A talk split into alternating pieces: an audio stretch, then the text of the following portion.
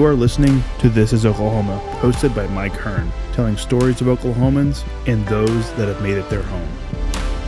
What's up, guys? Welcome back to another episode of This is Oklahoma Podcast. Mike Hearn here, your host, back with another episode. Excited to share this episode with you today. But before we do, got to thank our sponsors. First of all, the Oklahoma Hall of Fame. They're been a huge part of this podcast for the last few years. So, the Oklahoma Hall of Fame have been sharing Oklahoma's story through its people since 1927. For more information on the Oklahoma Hall of Fame, go to www.oklahomahof.com. And for daily updates, go to oklahomahof on Instagram and give them a follow. Our other sponsor today is Chickasaw Nation. Now, the Chickasaw Nation have sponsored pretty much everything in Oklahoma. They're a huge supporter of Oklahoma. And it's an honor to have their name and their brand supporting this podcast. A huge shout out to Governor Anoatubby for supporting this podcast. It really means a lot.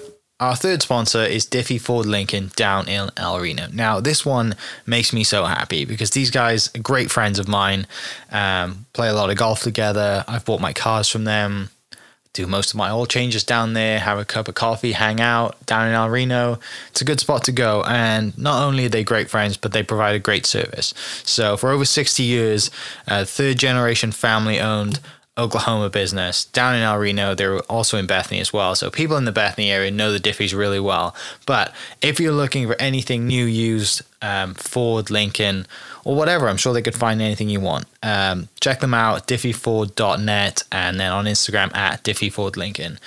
And let's get into today's episode. What's up, guys? Welcome back to another episode of This is Oklahoma. Mike Hearn here, host, back with another episode. We are in Nichols Hills today. Uh, we are at the home of uh, former Governor uh, Frank Keating and Kathy Keating. Kathy's been on the podcast, told so many great stories and all the secrets and all the bad stuff about you. Joking, obviously. Uh, but now it's, uh, I mean, I'm really excited to dive into your story and hear about, you know, everything that you've been through, everything that you've done, all of the interesting stuff that we have in the house, you know, all the stories behind the artwork that's in the house and the plates. And you seem to travel a lot. And like you said just now, you know, people's houses don't seem to tell a story anymore. Whereas, you know, you walk into your house and, and there's a story behind you know, there's 50 years of stories in this house, right. which is incredible. So, uh, obviously, you've been married, you know, 50 years. That's that's congratulations on that. Uh, I don't know who to congratulate on that one, you or Kathy, but together. well, you uh, certainly can congratulate me. that's quite uh, quite an achievement for both of you. But thank you so much for, for inviting us into your home, and, and I'm excited to dive into to some stories today. Um, but I guess let's start with, uh, you know, I mean, what, what, what have you been up to? What's current what's current life like at the moment, and and I mean, what's what's your day to day like? Well, after 50 years of marriage, I say yes, ma'am, and no, ma'am to my wife. And Kathy and I had a wonderful time. I somebody asked me the other day, "What is the most important decision you make in life?" And I said, "Who you marry." And the second most important decision is who your children marry. And in our case, Kathy and I have been happily married for 50 years. I asked her to uh, marry me on our third date. And we met in April and we're married in November and have lived happily ever after. And that's really miraculous in today's society where you have so much divorce and so much dysfunction in families. Yeah. But, uh, you know, I was born to parents, one from Illinois and one from uh, Pennsylvania. My dad was from Pennsylvania, my mother's from Illinois. Both of them had college degrees, and both of them were conscientious, hardworking people. Well, how lucky can you be? be? I mean, that's 80% of the way there if you have parents who live in an intact relationship. Both parents have college degrees and my two brothers and I, all of us, not only went to undergraduate school, but we got advanced degrees as well. So I was really blessed in terms of what family I happened to parachute into. Yeah, definitely. And and to that point, I mean, Kathy did say the same thing. She said you did ask on the third day, and uh, that you were set up on a blind date, uh, and you know, she's like, I think the, there was a little age gap, obviously, between you when you guys met. Obviously, still is today. But well, my kid, was very nervous. I think I, I, yeah. her mother. She said it was nervous what her mother would think at the time. Well, I, I think what's kind of funny is we met on a blind date, uh-huh. and so when I called her to confirm the fact that we could go out and have dinner, and she said, "Well, now tell me about you," and I. I went through this fog bottom uh, dessert, if you will, of I. Well, I graduated from Cascia Hall in Tulsa, and then I went to Georgetown University in D.C., and then I went to the University of Oklahoma Law School, and then I became an FBI agent, and I lived in Seattle and San Francisco, and then I came home and was an assistant DA district attorney, and my wife said, my wife to be, my yeah new friend, Kathy Heller, said, How old are you anyway? And I said, I'm 28. Well, she was 21. And she said, Well, I don't think my mother's going to let me go out with you. And uh, she did, because yeah. she, and she became my mother, really. My Kathy's mom and I were very, very close. And uh, I even represented her in her divorce as oh, wow. a lawyer against Kathy's own dad. Wow. And it was unfortunate, but it was the best thing that ever happened to yeah. Kathy's mom. And and she's, matter of fact, buried in our family, Keating family plot okay. over in Tulsa. And just a delightful, wonderful, warm human being. But I have really been very fortunate from the day I was born, um, and I have no complaints. Right. So, so you know, people read your bio. You says you were born in St. Louis, uh, but then moved to Tulsa. Family moved to Tulsa because dad was in the oil business. Yes. right. Yeah, dad came from a generation, the Depression era generation, that here my father had a college degree. And what was the job he found during the Depression so he could eat? Well, he was a steel worker in Pittsburgh. He was a milkman in Pittsburgh. He worked in an oil well supply store in Salem, Illinois, where my grand my grandfather and grandmother lived. That's where he met my mother. But think about that generation of young Americans and young people all over the world, you know, you may have a college degree, but so what? And he went out and worked as hard as he could at any job in order to put food on the table for himself. And he got into the oil supply business, working for that, and then got in the drilling business, and was what was called a roughneck on a drilling rig, which was really the the, the lowest level, if you will, of worker uh, on a drilling rig. And here he said, I, I, think I'm the only college graduate ever to be a roughneck on a drilling rig. But that was a depression and yeah. hardworking people who saw their way clear to survive. Yeah. What, what's like your earliest memories of moving to Tulsa? Well, Tulsa was then considered the oil capital of the world. Mm-hmm. I mean, Houston later bumped Tulsa out of the way. But the oil show every year was in Tulsa, and it called itself the oil capital of the world. Yeah. And my mother and dad thought it was a wonderful city. It was in those days like Nashville or like Dallas.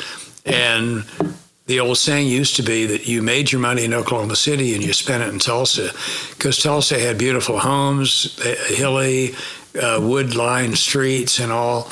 And uh, Oklahoma City was really the high prairie. You know, we're really blessed with all sorts of contours in the road map of Oklahoma. But I grew up in Tulsa. I thought it was the center of the universe until I left and people said, "Hey, Frank, do you say well law be or you know where that you know are you a cowboy?" And yeah. I kind of said, "Oh, what?" Tulsa is an urban area. Oklahoma City is too, but yeah, you know, I love being in Oklahoma because every lifestyle was embraced here. Yeah, yeah. Did so? So growing up, then seeing your dad, you know, uh, mom and dad going to college, you know, being you know a, a son of, of college graduates and, and being around, you know, your dad's successful, he's working very hard, he's come from the ground up kind of thing, going through that depression. What, as a young kind of man, are you thinking I'm going to go on in my life to become? Do you think I want to go become in the law, in, in go to the oil industry, or do you think no, I want to go my own way and do something else? Well, Mike, I think most of us who were teenagers when I was growing up. Mm probably thought, well, the oil business, the drilling business, because Oklahoma was one of the significant states, mm-hmm. would be what you wanted to do. But dad's business had some real struggles when I was in high school and when I graduated from high school. And my father said, You know, I can't make any money on $3 a barrel oil. So I'm going to have to get out of this business but I have college paid for for you and your two brothers, and so don't worry about that. But if you, when you graduate from college, then we'll talk about what you want to do uh, next. But my parents were very conscientious people, making sure that we had every learning opportunity. I mean, uh, I spent my summers at Culver Military Academy uh, learning how to sail and, and crew. My grandmother had a home in Michigan. Uh, so we had absolutely the most wonderful outdoor boys' summers that we possibly could. And I really appreciate my mom and dad for making that possible.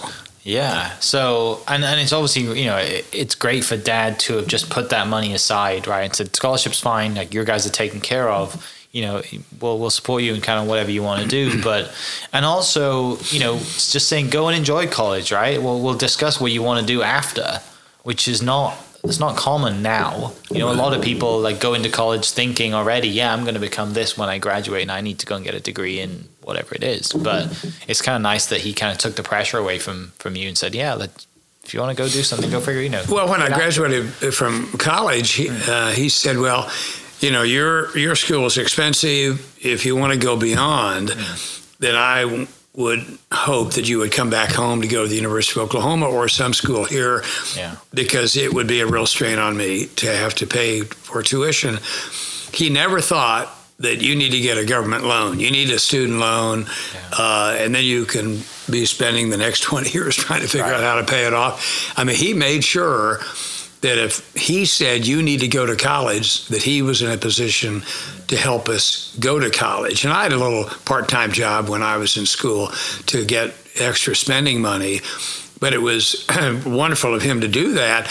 And because of his role in my upbringing, my mother as well, I always listened to their guidance and advice. A lot of kids today don't, but I thought my dad was a you know wonderful, gifted leader. My mother was a lovely yeah. woman. She had very frail health. She died fairly young, but uh, you know when he said. Uh, what are you going to do now after high, after uh, college? I said, well, I really don't know. I probably will have to figure something out. And he said, well, no, what you ought to do is get a law degree because then you can tell the lawyers no. And I thought that was pretty good advice. Brilliant. And, yeah. I, and I got a law degree and later practiced law, but I immediately did not. Yeah. Well, and, and before you graduated, you went to Georgetown. Yes. What, what led to you deciding to go to Georgetown out of all the other universities you could have gone to? Well, I'm a, I'm a Catholic, and our Catholic Augustinian preparatory school in Tulsa. It was all boys. Mm-hmm. And they would only permit you to apply to a Catholic school okay. unless um, you couldn't afford it. And then they would permit you to apply someplace else, sure. like a state school. And for me, Georgetown was the oldest Catholic college in the United States. It was in Washington, D.C my grandfather served a term in Congress, and I thought it would be an exciting place to go to school, yeah. and uh, and that's where I went, and I don't regret it at all. Tragically, as a student at Georgetown, um, President Kennedy was killed, so all of the associated activities and the and the processions and the and the the horror of that process. As a student, we were right in the middle of it, and it was something I never forgot. Yeah.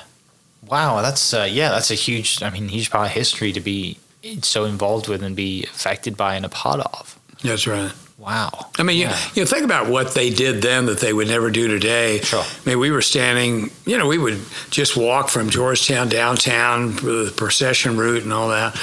And uh, there on on Pennsylvania Avenue, I think maybe it was Constitution Avenue, at any rate, Pennsylvania Avenue, the leaders of the world walking in lockstep. Well, who would do that or expect that to be done today? I mean, Charles de Gaulle, he just towered over everybody else. And, you know, literally the leaders of every yeah. country that could come, there are huge numbers of people just walking together.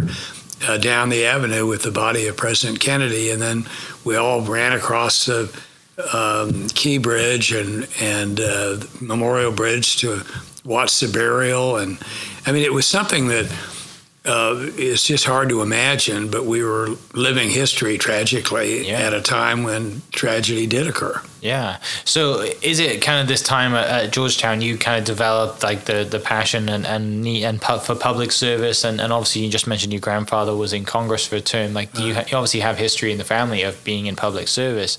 Is that kind of in the back of your mind thinking, you know, maybe I'll do that. I'll go in the, obviously, you went to the military academy in the summers and stuff. There's something there that, you know, probably subconsciously is like nudging you in a certain direction.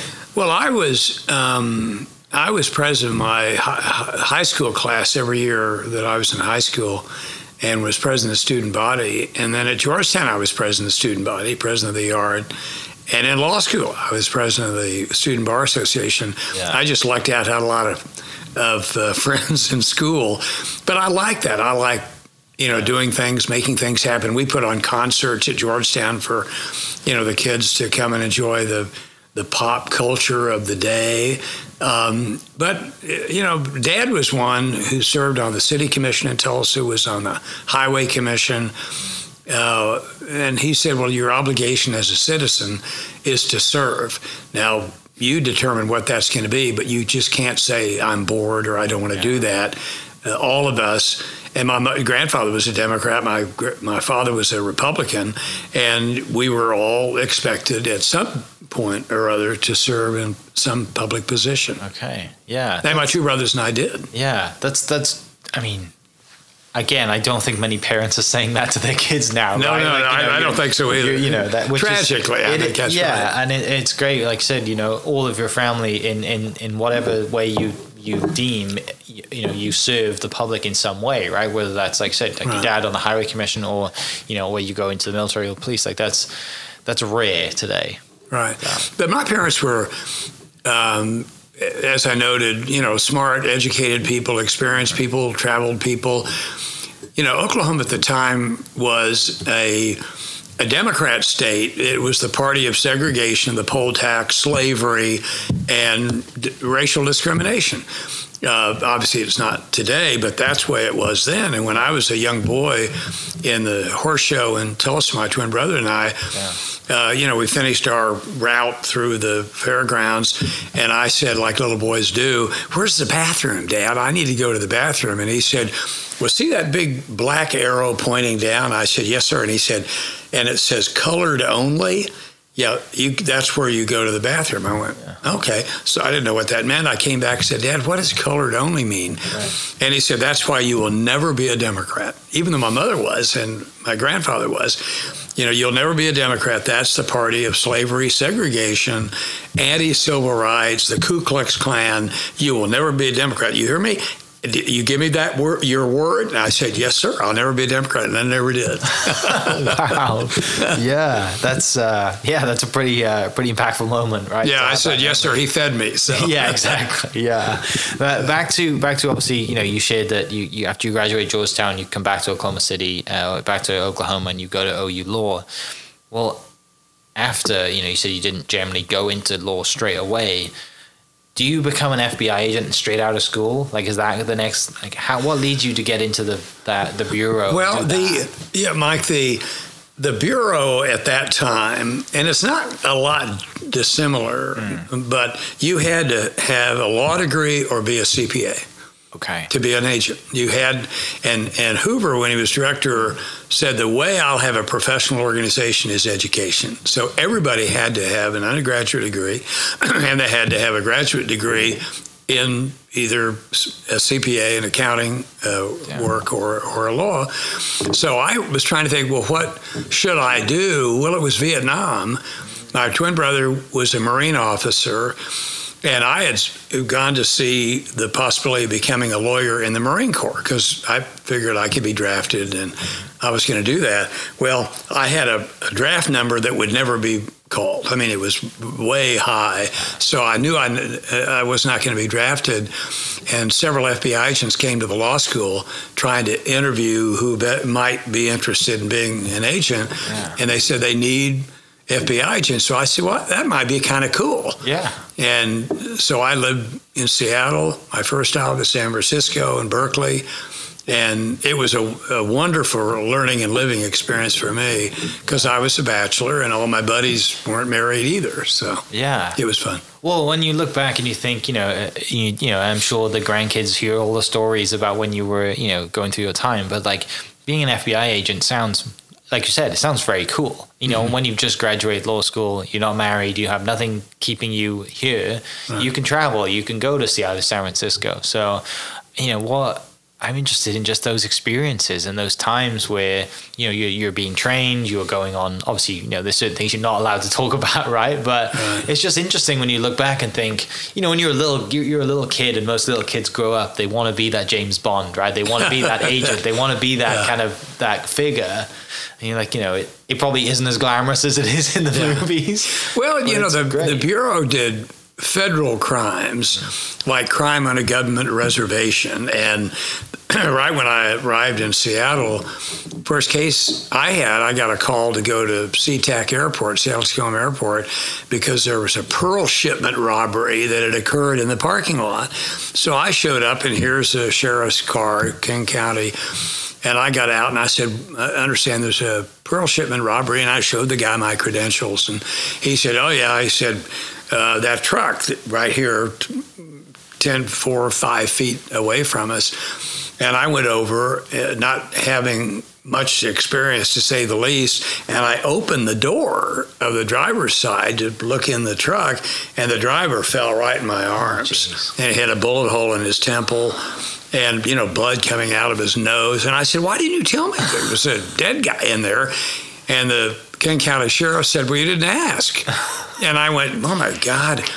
Well, that really radicalized me yeah. because, you know, I was a sheltered kid. You know, I had fun. We had, you know, played baseball or football in the backyard and all that stuff. Went to summer camp and that kind of stuff. But I had to go and tell this uh, this victim's wife, and it was Christmas week, and he had two small children, as I recall, and a, a wife that their father was never going to come home. I mean, so I, I, became almost instantly a supporter of capital punishment. Anyone who would intentionally do that to somebody yeah. deserved to go to the devil.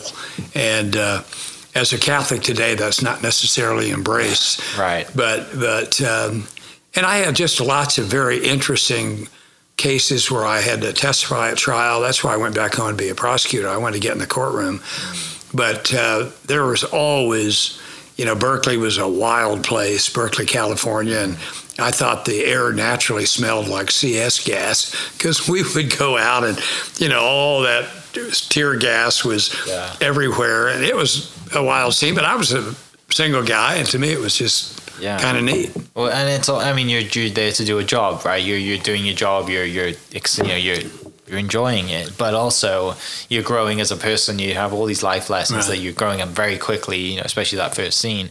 But also back to what you just said is that you know you go into into prosecution. Do you go into it because you feel like you're not doing enough as an agent, or you're doing stuff, but you know these guys might go to trial and get away, so you think I'm going to go next and I'm going to go to. Pro-. Is that kind of why you went to the prosecution? Well, if, if you're if you're a prosecutor, whether in our country at the state level or the federal level, and I later became an assistant district attorney at the state level when I returned to Tulsa from uh, uh, San Francisco, and then later became the United States attorney appointed by President Reagan in the Northern District of Oklahoma in Tulsa.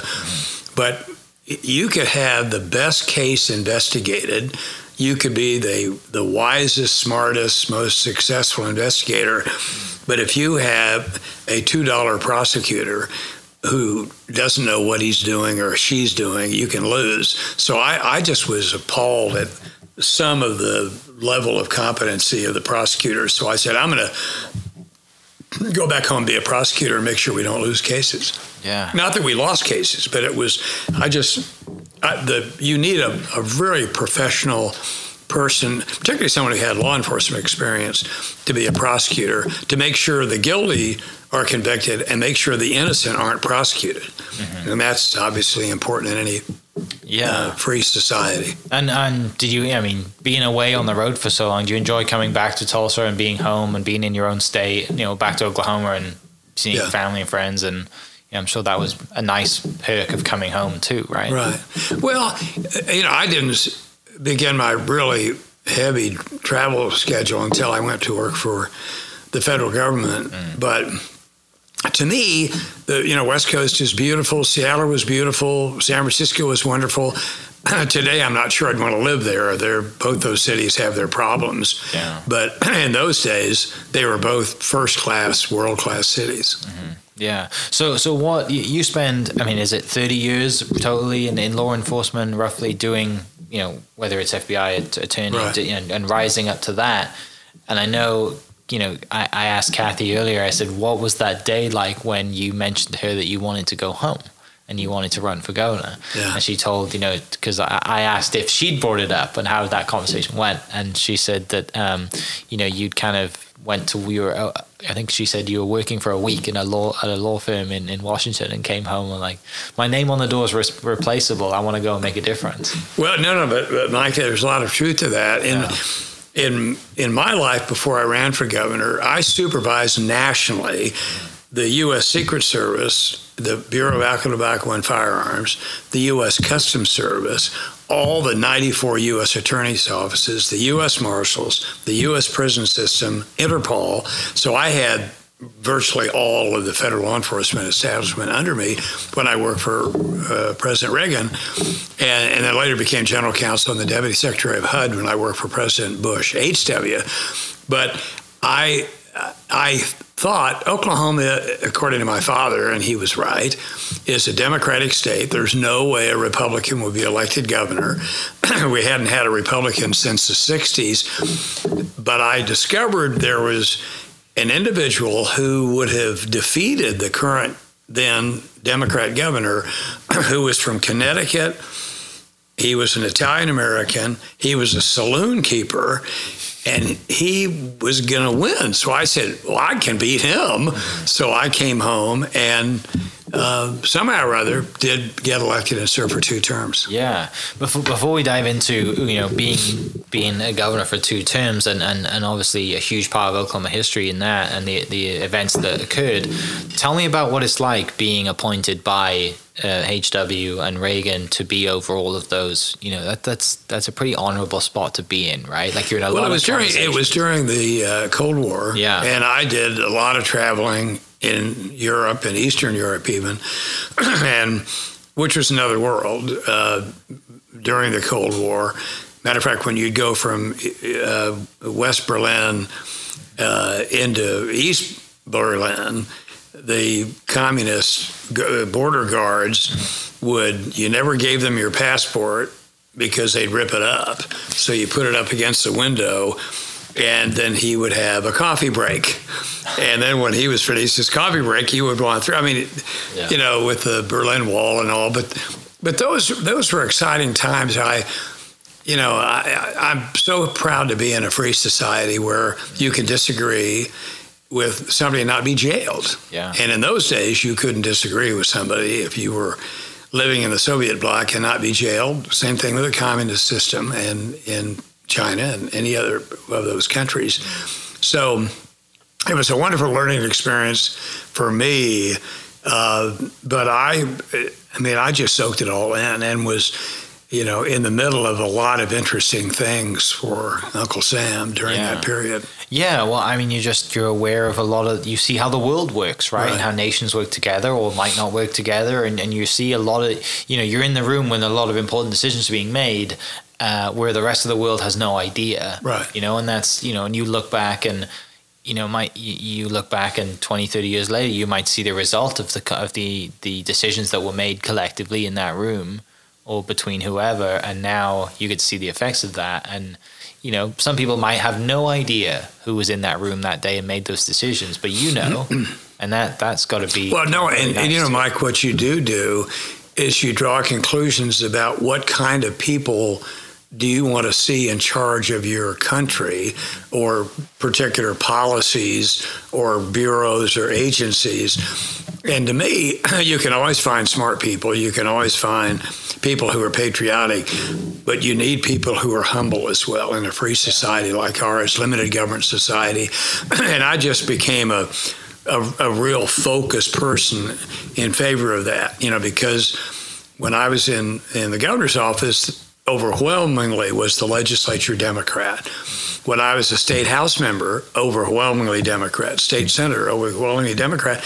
But I said, well, I'll just have to, you know, work with these people and make sure they understand I'm not, I don't have horns, and we can do things together uh, to make a success happen for Oklahoma.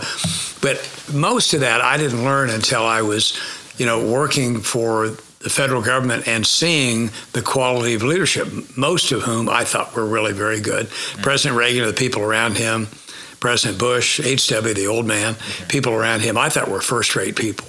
Yeah. Do you ever, um, were you, were you, do you remember the day that HW came to Stillwater? Do you remember that day? Oh yeah, yeah. Because yeah. I was I did a podcast with Stan uh, Stan Clark, and he you know because they he mentioned oh yeah Eskimo Joe's and that you know and that kind of set off. I think that put cheese fries on the map. I think yeah. is what Stan said. Well, you know, uh, Stillwater's a, a wonderful community. Yeah. OSU's, uh, and I say say that as the chairman of the University of Oklahoma Board of Regents. yes. but that said, yeah. Um, you know, once when I came to Stillwater, maybe it's the time you're talking about with Stan Clark. Mm-hmm uh, I came with Jack Kemp. I remember Jack Kemp, my mentor, Secretary of Housing and Urban Development, a great uh, football player, uh, the Buffalo Bills in particular. but I asked Jack if he would come out and help me. And he did. And he came out. We had a rally among a, a bunch of, of, the students at OSU. And uh, course, they thought he was great because of his background. And Jack was one of the most humble people. He said to me one time, he said, You know the difference between rich people and poor people? Our offices were right next to door to each other. And he would bring a glass of red wine for me and red wine for himself. And I said, the difference between rich people and poor people, know what? And he said, rich people have more money. Absent that, there's no difference. I mean, he was a, a real yeah. classless person. Like, we are all equal, we're all the same. Some are more uh, fortunate than others because of health or brains or whatever. But I remember that Stillwater trip, Jack at least one of them, Jack was with me. Yeah, yeah, it's uh, it's a cool moment, and I know uh, I know Stan at Eskimo Joe's absolutely loves that moment. Um, but moving towards you know you you you know running for governor and winning, and you won like it was landslide. You know, you winning that, and and you're home, and you're deciding that you know I I am going to do this. I am going to win. And I, I think Kathy talked talked about you know when you made the decision, and she knew that you were going to win because you would I think she said to you, "I'm not moving back unless you're fully committed and you think you're going right. to win." And right. she said it took a few days. well, because you know, my dad said you can't win. right. Yeah. you know, from his experience, and Kathy yeah. said you better win. Yeah. Uh, but I don't regret a moment. No, of course not. And and and then obviously, you know, you know, like I like we me and Kathy spoke about you. You never you you never think it's things are going to unfold the way that they do. Yeah. But you know, you get sworn in in uh, January of '95, and then you know the entire world of Oklahoma and everybody's world is is rock that you know months and months later. And you're in you're you're in you're the man everyone's looking to. You're, you're in the char- in charge. And after talking to you for 30 minutes I can't I, I'm sure that those 30 years in law enforcement really really helped you during that time as a leader keeping calm, making sure everything's everyone's doing because uh, it's ultimate chaos at that time. You know, well, you know, most people don't realize, and I had it confirmed with me by one of the federal people who was in charge in helping us at the at the in the federal response. He said, "You know, it's probably no surprise to you. We knew who you were, but he said." There was no place in the last 40 years where a man-made or natural disaster, major event, that we let the locals run it. And in your case, we let the locals run it because Oklahoma City had a highly competent uh, law enforcement establishment, the National Guard. You appointed a guy who already was a general. And you know, we didn't have to worry. Now we had to talk the New Yorkers off the wall because they think they're supposed to run everything. But uh, the Oklahoma Standard was established. Here we had 302 buildings damaged or destroyed, you know, nearly 200 of our neighbors and friends murdered, and yet not one act of looting occurred. And which is really remarkable. And people handled themselves with extraordinary precision and skill and generosity. And uh, I know I would see off the FEMA search and rescue teams when they're going back to where they came from. I remember a you know a firefighter had a dollar bill and he waved it and he said, "Hey, Governor, you, you you know what this is?" And I said, "Yeah, I'm in politics. That's money. That's a dollar bill." And he laughed. He said, "No, it's an Oklahoma dollar. It's the dollar I brought with me when I came. It's the same dollar I'm leave, uh, leaving with. I never had to spend a cent on anything, whether it was laundry, uh, equipment, meals. You, the check never came in a restaurant. He said, "We've never seen a place like this." Yeah. And it was a great compliment to Oklahoma. Yeah, and it, it like you said, it, it you know unfortunately put Oklahoma on the map for the wrong reasons, but then also the response and the bounce back and how Right.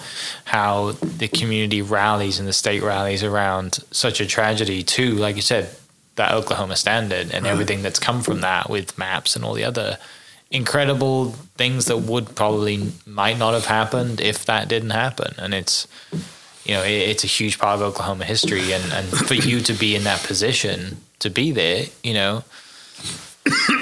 Well, when I was um, uh, just elected to the legislature, I was 28.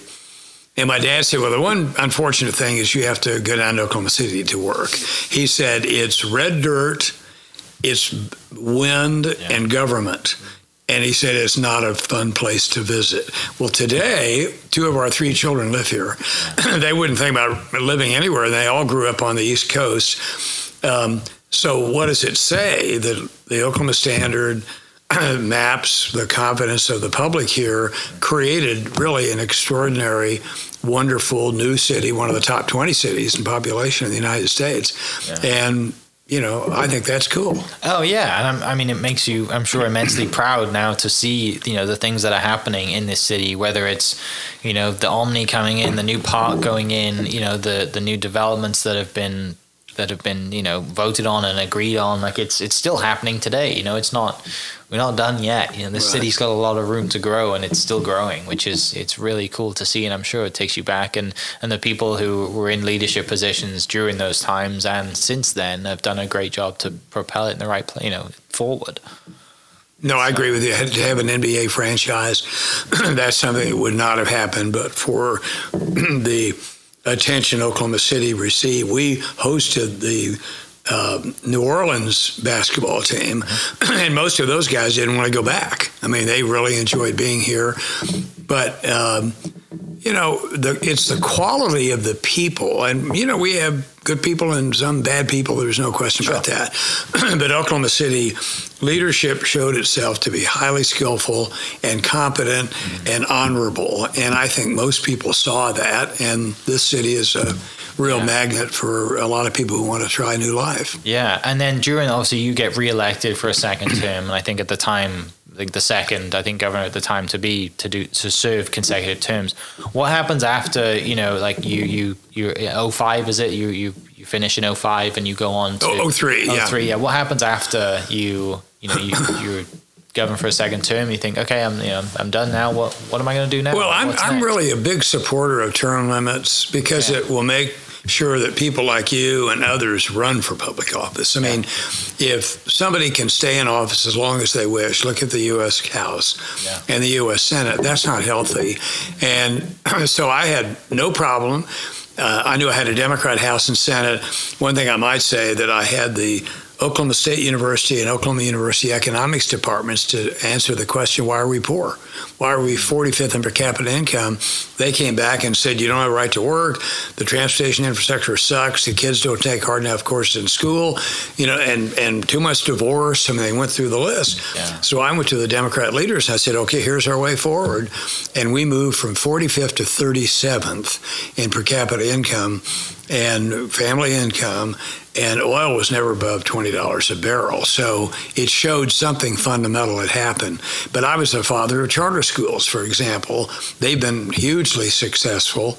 And uh, we passed right to work in the Constitution, all these other things that made a lot of difference in the economic uh, strength of the community. But when it was all over, I thought, well, I, you know, can uh, I need to earn a living because I had spent most virtually every minute in public life. So I represented the life insurance industry in DC, the 400 happy state regulated CEOs. Then I represented the banking industry, 5,500 unhappily federally regulated CEOs, and it was fun. I, you know, yeah. on and off, I've lived in DC for 25 years, but in 2016, Kathy and I both agreed, you know, law firm aside, let's. And I came out here with a national law firm, then decided that wasn't working, and I moved on. But I'm on a number of boards and and uh, doing what I can to uh, to help. For example, as the OU. Uh, Oklahoma yeah. University uh, Regents Chair, but I've also done seven young readers books um, because I love kids, and yeah. Kathy loves kids, and those have been successful. And yeah, well, all the proceeds go to the museums. I don't yeah. take anything. When did that start? When did the, the writing children's book start? Uh, really, after I was elected. Okay. And the first one I did was uh, on Will Rogers. Mm-hmm. And, you know, because Will Rogers was a remarkable man, and really the the centerpiece of Oklahoma early history. And my father from Pennsylvania said, You all don't realize how revered Will Rogers was. He gave nationally uh, listened to addresses, of course, in those days on the radio at the Republican convention and the Democrat convention. He said, for those of us suffering through the Depression, Rogers lifted us up like everything's going to be fine. And then I did one on um, uh, President Washington, President Lincoln, uh, uh, President Theodore Roosevelt. They and those were all the Mount Rushmore uh, books, and then a book, a, young reader's book on the uh, uh, on the story of the Oklahoma City bombing for children, and then uh, Alexander Hamilton, who was a brilliant leader of the colonial period, uh, and the trial of Standing Bear, the civil rights case of Indians uh, being treated as human beings under the Constitution. So, for young readers, those are all important stories. I really love doing stuff like that. Yeah, and and you mentioned you know being the chair of the Board of Regents. We won't talk about the state of the football this year. neither neither OU and OSU. We don't want to talk about that. Oklahoma football in general, I yeah. think this year, but.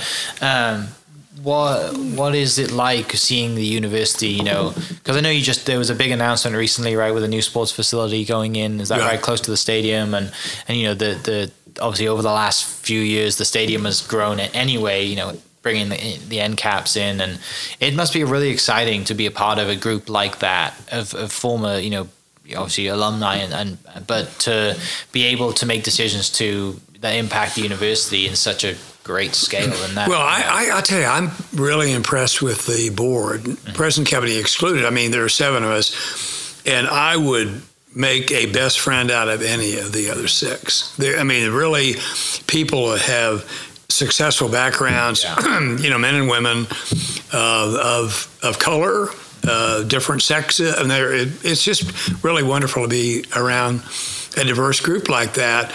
But you know, we uh, won the national softball, women's softball championship, and a family here, the Loves, are, you know, building the stadium for um, for women's softball. And I think that's f- fabulous. Um, we also did something very recently that's important for a state with a sorry early tradition of civil rights, uh, contempt really for civil rights, and that's uh, the Chicago Principle, the Chicago Statement. Free speech, the right to express yourself without regard to having someone take uh, action against you. You can't be punished for giving your views and arguing for your position that's America. Fundamentally, that's America. And we became one of the universities that followed that uh, Chicago statement, and it's now a part of the theology of Oklahoma University. Yeah, yeah,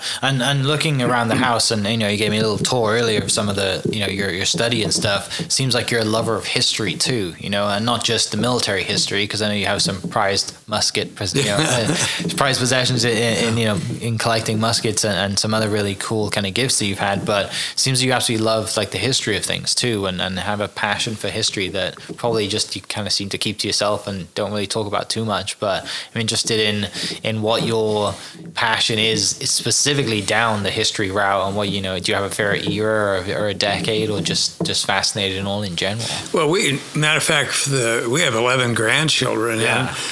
and um, beginning with the, uh, the oldest boy.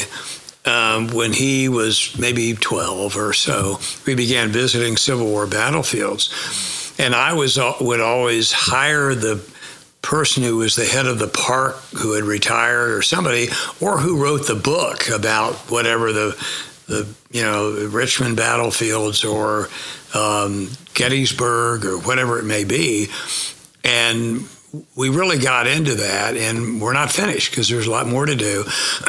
Uh, I remember I was invited to talk to the Gettysburg Foundation about my uh, young reader's book on Standing Bear, the Indian whose case established Indians were people under the Constitution. And why I got invited by them was amazing. That was in Pennsylvania, Gettysburg. And I remember when my talk was over, you know, those of us who occasionally give public speeches, invariably somebody will come up to you and say, hey, great job. And then they go out and say, I was really kind of a jerk. But in any event, there was a gray haired man kind of standing off. And I said, Hi, I'm Frank Keating. Thank you for being here this after my talk. And he said, I'm Jim McPherson. I went, Dr. James McPherson from Princeton, the battle cry of freedom, the greatest living Civil War scholar. And he said, yeah. And I said, Well, you should have been up there, not me. And he said, I've never heard that story. It's great. If you and your wife and get a, a group, I'll do Gettysburg on horseback with you and tell you the whole story. We had to do bicycles because there Yeah. were too many kids wanting to pet horses, uh, and we decided to go the bicycle route. But to stay at the Sherfy House on the Gettysburg battlefield and Pickett's charge to the north and the Mississippians coming in from the south and the horror and agony of that particular battle, a turning point in the war. I mean, I thought that was so cool, and we began this tradition of all over the East Coast uh, visiting battle, including Oklahoma. We, the Battle of the Washita was not Civil War, but it was Custer, and you know, showing the kids what happened here, and you know how bad things were and how good things later became. Yeah, yeah. To that, I mean, to that point, we have a we have a an art. Uh, Brenda, what would you call that? I'm thinking of the words. What's the art? We have a spe- yeah, the art. Uh, if you go to the Oklahoma Hall of Fame, you will see the special exhibit that is based on that exact battle, uh, and the art pieces are incredible. Uh, five, six artists come together and create this in- incredible series, and it tells the story of that. And it's important to tell those stories. You know, it's important. It's history. People need to know that. I big believer in you know you got to tell history the right way, right, and not kind of you know because all history sometimes is extremely bad, but we got to learn from it. that's We've got to know how we've come forward, and you can't. I don't like the fact that some people want to hide it from others. I think it's Well, eh, no, you're absolutely right because my publisher, and I won't mention the name, but Yeah. doesn't want to publish the fourth of the Mount Rushmore books, Thomas Jefferson, because he owned slaves. Well, he also was the founder of the University of Virginia. He also authored the Declaration of Independence. He also was responsible for the Louisiana Purchase, the, the great acquisition of land so that we had the continental United States as a result. And uh, but th- those books are all in the first person, and they wanted me to say, well, maybe you can say that he learned his lesson. I say, well, he never did. And I had there are no quotes where Jefferson said, hey, I screwed up. So they don't want to do it. Well, to your point, uh, you know, all history is not good history. There is bad history, but there's lessons learned Yeah. from that bad history. You know, at the Battle of the Washita, as bad as Custer was in that battle, he was the one who captured Charlottesville, Virginia for the North. He was a brilliant uh, cavalry commander, and thank goodness the North won the Civil War. And um, anyway, Yeah, no, you're right. said. Yeah, you're right. You're right. Uh, the other thing, kind of closing, and, and, and you know, with just a few more questions, I want to. I'm interested in, you know, the, um, you know, you, you've been through a lot. You you know, you have so many stories, and you've kind of. It seems like you've lived multiple lives in the life that you've lived. It's. I'm, I'm interested in like two questions. Kind of, what are you most proud of? Would be the first one. out of everything you look back on and all the things that you've done, the impacts that you've had, what what stands out is like these are really proud moments of mine. Well, the best moment was meeting Kathy Sure. and, and getting married to Kathy. I mean, there's no question about it. I really, I, I'm not a proud pride person. I mean, I can look back and see, for example, you mentioned the Oklahoma City bombing, you know, how well handled that was.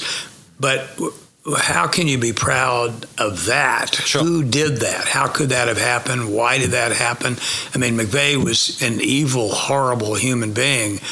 Um, but we showed ourselves to be the best and the brightest and um, in responding to tragedy like that. But um, I've just tried really to work with people, consider myself no better than anybody else. And it's amazing how much you can learn if you say, What do you think? And most people don't say that. Yeah. Uh, moving in the other way, then, is there anything that you would you would you regret or anything you would change? Well, I wish I were a better athlete as a child.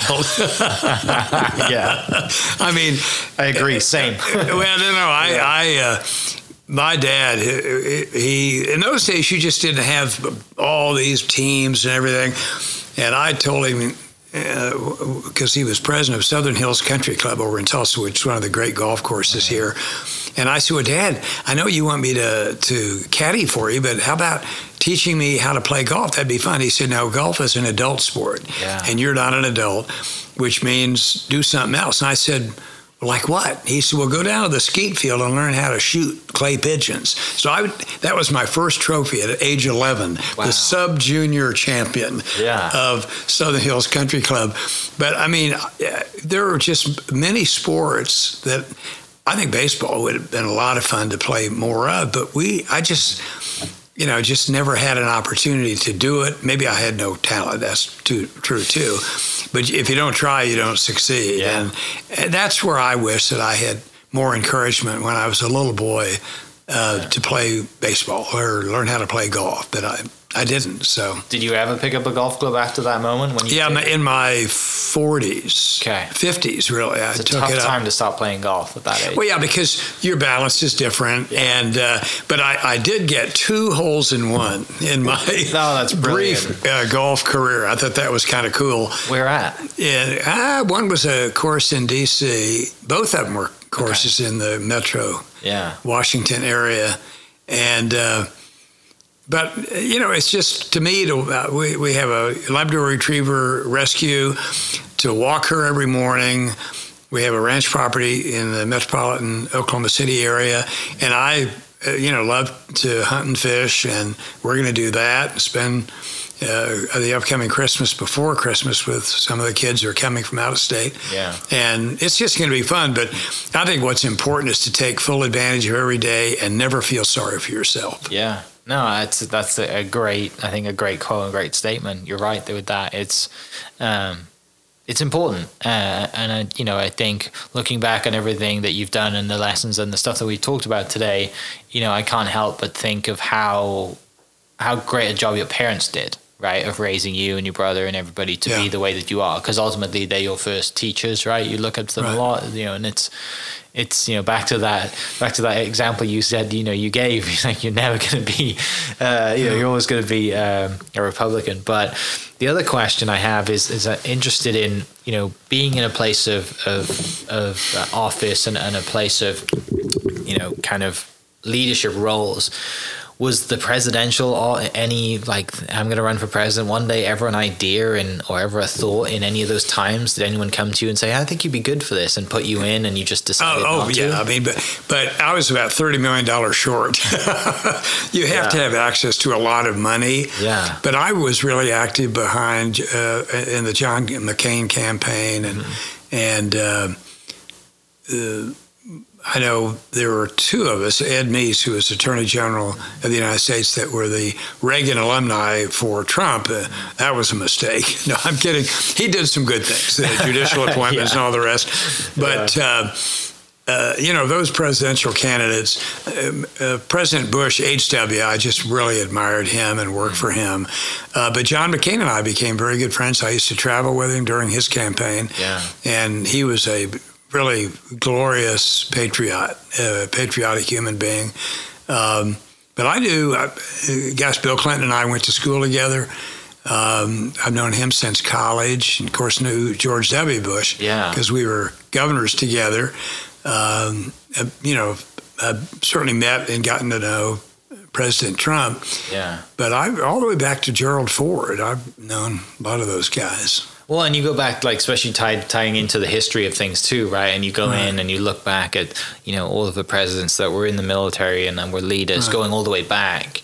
It's Right. fascinating to see that, and then um, you know, and, and have those experiences, but to have those relationships too, and and be you know friends with those people because you also see the the good and the bad side of it, right? Because it's not easy, I assume, being you know the leader of the free world as you call it. You know, Yeah. it's not there's a lot of things going on and, and it's not just for you it's all everything it's the pressure that's on the family and it's all that other stuff too so Well, that's why humility is so important. yeah to be I know when I became United States Attorney to show you how the culture is. When I became U.S. Attorney, we had a big uh, jury table in my office, and my first meeting with the staff, I saw, sat in the middle of the table. Uh, anticipating everybody would sit all the way around me. They didn't. They sat opposite me. They all pulled chairs looking Yeah. at me. It's like if I were here and all the chairs were out this way, Uh-huh. which was crazy. In D.C., the, uh, the last you would sit in this chair, the next meeting that chair would be empty. So someone would say, "Oh, he sits here," and oh, but which is silly. Yeah. You know, I. I told everybody we're all a team here. I said, "You guys, most of you are older than I am, so I need to know uh, what to do and how to do it." And as I used to say to my staff when I was governor, if the USS Oklahoma goes down, you know, we all go down together, and the last people laughing will be the Texans. So can't have that. no we cannot have that at all uh, as a uh, a transplant in oklahoma myself we cannot have that at all um, but uh, I, this has been a blast. I want to thank you so much for sharing some great My- my stories. pleasure. Thanks, uh, it's it's a lot of fun, and, and thanks for having us in your home. Uh, and you know, it's great to uh, when we thought about doing this podcast, we thought about doing it with both you know you and Kathy together. But you're both of you have done so much. It deserves, you know, you both deserve your own episode because I think, like you said earlier, if you were here when Kathy had done her podcast, there might have been some cutting in. We'd have been laughing and joking, and Right. you know, I think people deserve to listen to both of your stories because even though they intertwine and you're together, you know, you've both done so many great things for for each other, your families, and this state that you know it, it's great for people to get to hear those stories. So I want to thank you and Kathy as well for having us. Uh, and you know, Well, you're certainly very welcome. And thanks for doing this. I think Yeah. this is, you know, if you don't uh, live history, if you don't uh, remember history, a lot of important uh, good lessons will be lost forever. Yeah. And I think this is really fabulous you're doing this. I appreciate that. Thank you so much. I absolutely love doing it. I'm going to continue doing it as long as I have a voice to do it, and as long as I'm allowed to and be welcomed into people's homes to interview them. But uh, for people listening, uh, I want to thank you. Actually, no, I don't want to finish because we haven't we haven't talked about you being inducted to the Oklahoma Hall of Fame yet. Ah. How did I miss that? 2005. Well, I yeah, I, I would say that was another very infor- Yeah. fortunate uh, minute in my life, and uh, uh, it, uh, the Hall of Fame is a wonderful uh, searchlight on Yeah. lives, and I think what they do to honor posthumously people who have made a great contribution to the state, people who have a dollar in their pocket and who have $10 million in their pockets, you know, without regard to how much education you had or didn't have or how much money you have or did, didn't uh, earn. Um, there are fabulous stories of hardship, deprivation, and success um, in this state. And, uh, uh, I mean, Oklahoma is Choctaw for red people, and the story of Native Americans here is brilliant. The story of of overcoming horror in terms of racial segregation and deprivation is a, be- a beautiful story to have black towns where people fled the South in order to establish uh, homes here. So Oklahoma has just a lot of wonderful history, and the Hall of Fame Yeah. uh, puts the searchlight on it, and I'm happy it does. Yeah. Who uh, who introduced you that day? I on- think Tom Ridge. Okay. Is that right? Brenda? Okay. Tom Ridge was governor of Pennsylvania. Okay. Excuse me, when I was governor of, of Oklahoma, and he um, was the first secretary for Homeland Security mm-hmm. uh, and, and a very good friend. So he came out and yeah. introduced me. Who That's did awesome. Kathy? Do you remember? Oh, she said your next door neighbor from Virginia, the news guy. The- Oh, oh, um, oh. Uh, you know, uh, Sam Donaldson. yes, that's right. Uh-huh. Yeah. Was Who was obviously- that was- fabulous. yeah. I mean, he was a national Yeah, news figure in his day. yeah. He used to drive President Reagan nuts because I'd be with him and Donald says, Mr. President, would you have a minute to talk? And he said, For you, I don't think so. And then he'd laugh. Yeah. What's that like then, being around someone like Ronald Reagan, who, you know, you got to see him every day, you got to Mm-hmm. experience that being around him, and you also get to see him, you know, not in the public eye, right? You get to see him who he really is, which is the great way to see someone. And I'm sure you will say the same person, he is the same person around you as he was in front of a camera. well, you, you know, he he had three by five cards, Yeah. but he was he was an actor, and a lot of us write down things that we want to make sure we say. And as Brenda knows, I never had a written text in my States of the State. I was just the opposite. You know, I would have it all in my mind what I wanted to say. But Reagan, you know, people say, well, you know, wasn't he Alzheimer there? Uh, No, he would have a card and say, well, let me ask you a question as a follow on to that. And I just thought he was delightful. When we adjourn here, I got to show you a photograph that Yeah. you'll really smile because uh, I'll show it to you. I don't Yeah. need to say it on the air. Oh, yeah, I gotta see it. But well, again, thank you so much for having us. Uh, thank you for everything you've done, everything that you continue to do. Uh, I know OU is obviously super glad to have you doing the things that you're doing down there, and uh, everyone on the board, I'm sure, is is happy to be involved and doing great things. Uh, I have to tell you about one of your board, uh, your fellow board members as well after we get off this because I don't want to tell every. Well, I will tell. I won't tell you his name, but I will tell you I played golf with him and he's terrible at golf. Uh, he should not be playing golf, but I'll tell you who that is after. Uh, but yeah, thank you so much for having us and for people listening. Uh, we will catch you next episode. Cheers. Wonderful. Hope you guys enjoyed that great episode. Thank you so much for listening. As always, huge shout out to our sponsors, the Oklahoma Hall of Fame, sharing Oklahoma story through its people since 1927. For more information on the Oklahoma Hall of Fame, go to www.oklahomahof.com and follow them on Instagram for daily updates at Oklahoma HOF. Our other sponsor, the Chickasaw Nation, amazing sponsor. They do amazing things for the state, and they're always sponsoring something in Oklahoma. They're a huge supporter of Oklahoma, and without their support, we wouldn't be able to do what we do.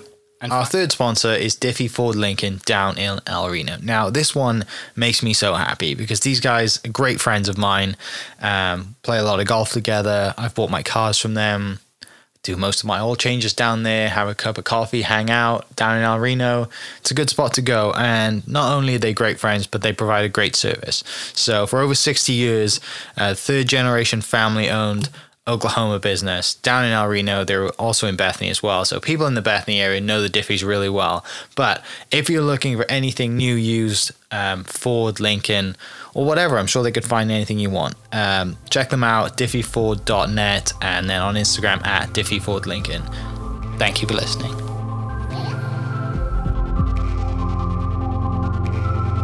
Thank you for listening. We are inspired by those around us and hope that you are too. Make sure you subscribe to this podcast on your favorite podcast platform and leave us a review so we can keep telling your stories. For more great Oklahoma content, follow This is Oklahoma on Facebook and Instagram.